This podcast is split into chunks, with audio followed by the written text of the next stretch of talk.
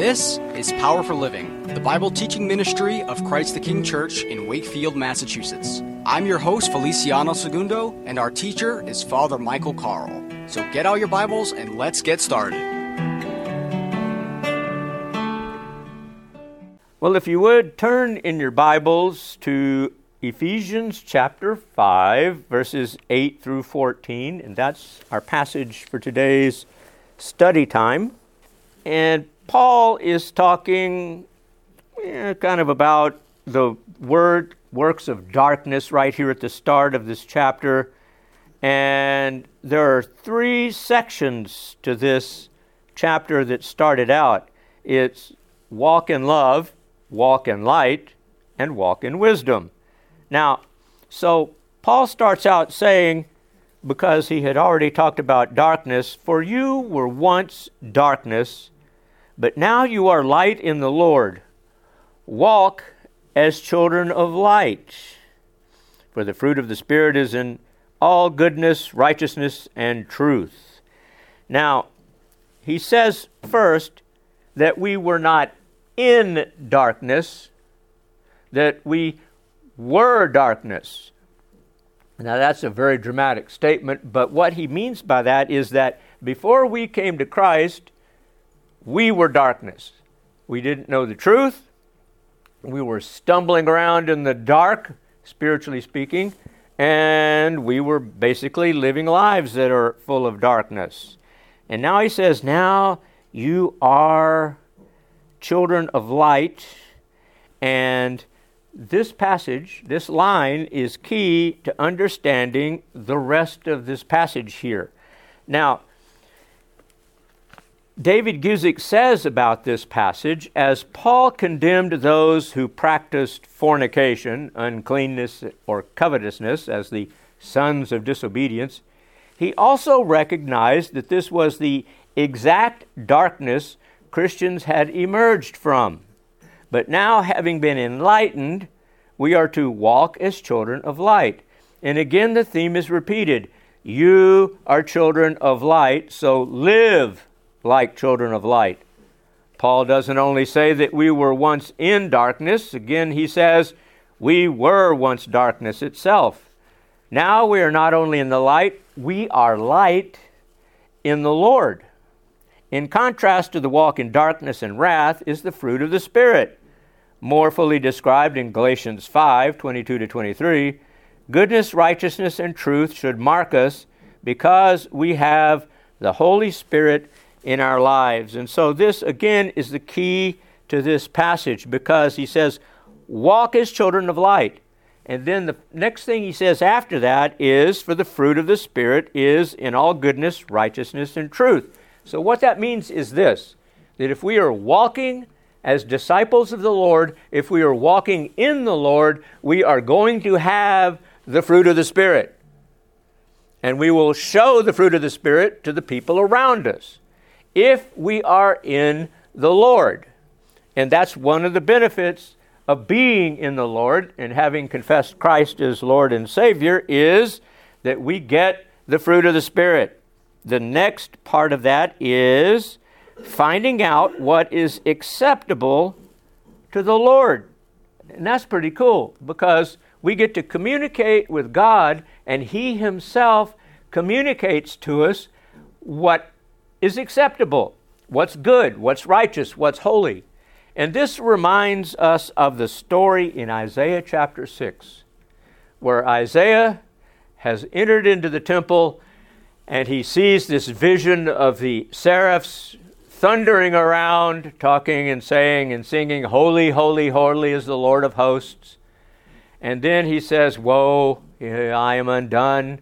I'm a man of unclean lips, and I live among a people of unclean lips. And so then this one of the seraphs takes a tongue off the a coal off the altar and puts it on Isaiah's lips and burns his lips basically. And he says, This has touched your lips, your sin is taken away. And then after that, there's this conversation in heaven where God says, Who shall we send? And who is going to go for us? Think about this. God is not talking to Isaiah. He's not speaking to Isaiah. As a matter of fact, nobody's speaking to Isaiah except the seraph who says, This has touched your lips and your sin is taken away. Nobody's talking to Isaiah there. But what's going on? Isaiah hears a conversation that's taking place in the throne room of God. And he hears what's going on up there. That's what we're talking about here. That's what Paul is talking about, that we have God revealing to us what is acceptable. And the way to hear that is to be so near to God and so in the Spirit that we, it's like we hear conversations going on in heaven. And you say, yeah, sure, right. We can hear what's going on in heaven. But that's not the point. The point is, is that God will speak to us. If we are walking with Him, we will hear His voice. He will give directions to us. He will say, do this, and we'll do it, assuming we're going to obey. And then he keeps revealing his will to us. What does Jeremiah say in Jeremiah 33? Call to me, and I will answer you, and I will share with you great and mighty things you don't know. Let's get close enough to where we can hear God speak. And even, if possible, hear those conversations that are going on up in heaven.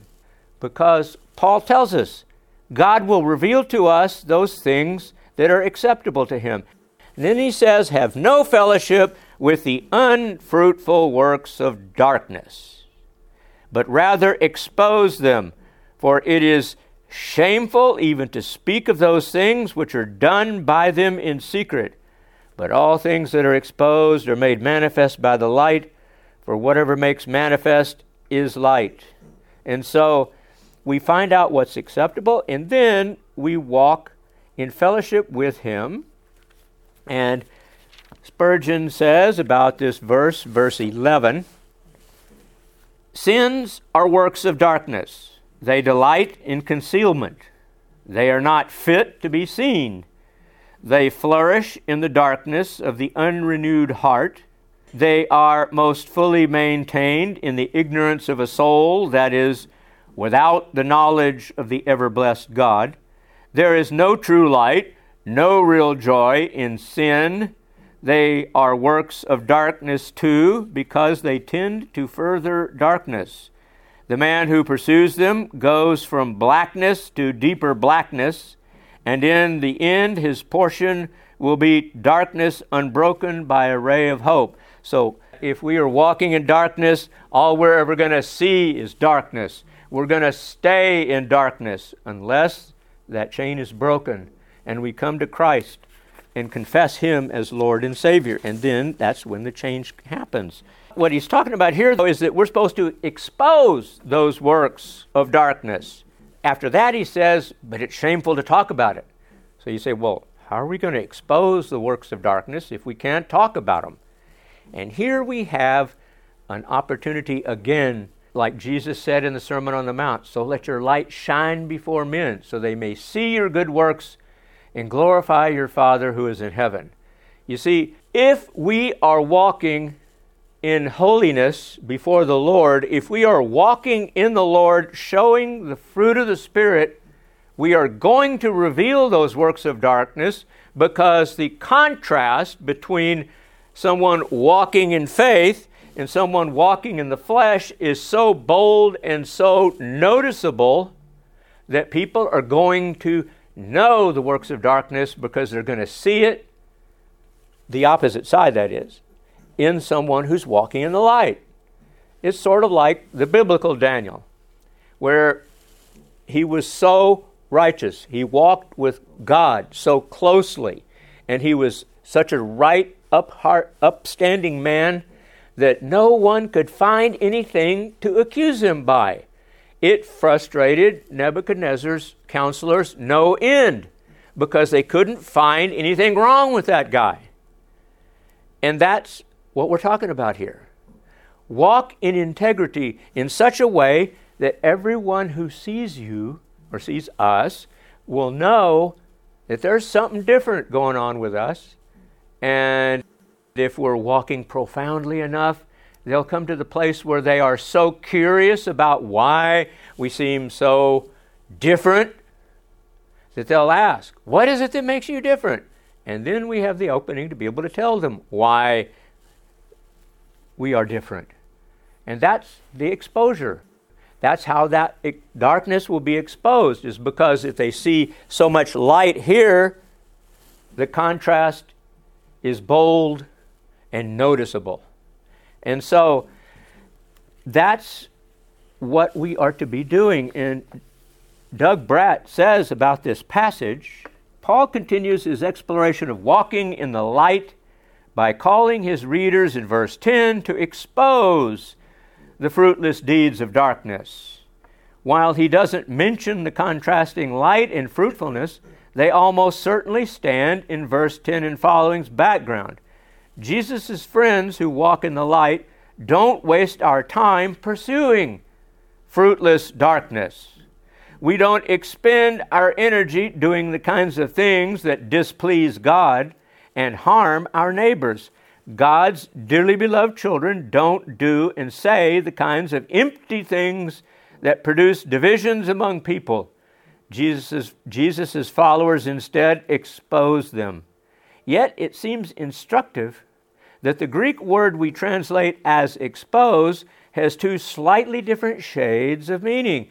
There's certainly an element of condemnation in it, but there's also at least a hint of proving the wrongness of what Jesus' friends condemn.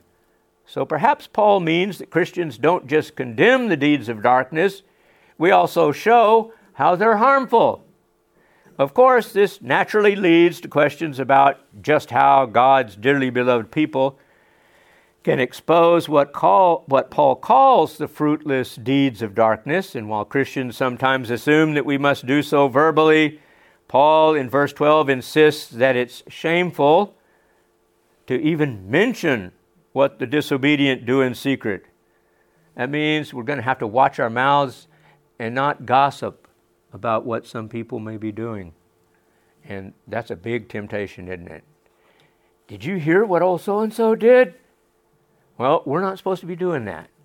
And so, Paul seems to at least suggest that simply walking in the light helps expose those fruitless deeds of darkness.